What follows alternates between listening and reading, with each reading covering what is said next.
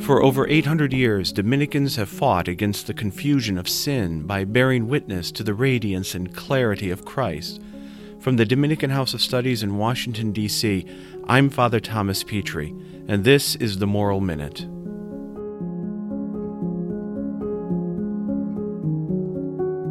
St. Thomas Aquinas was a Dominican priest and theologian. He is now a saint and the common doctor of the Church, and for centuries he's been considered the greatest theologian of the Church.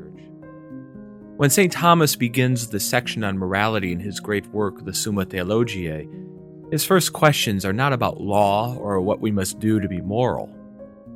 No, his first questions are about what it means to be happy as a human person, what it means to flourish as a human person. You see, unlike many people today, St. Thomas was convinced that we human beings exist for a purpose, for a reason. And so, he said, we're only happy, only truly flourishing when we are achieving that purpose. For him, the questions of morality are about discovering the purpose of humanity and the ways to achieve that purpose. I'm Father Thomas Petri, a priest of the Dominican Order, and this was your Moral Minute.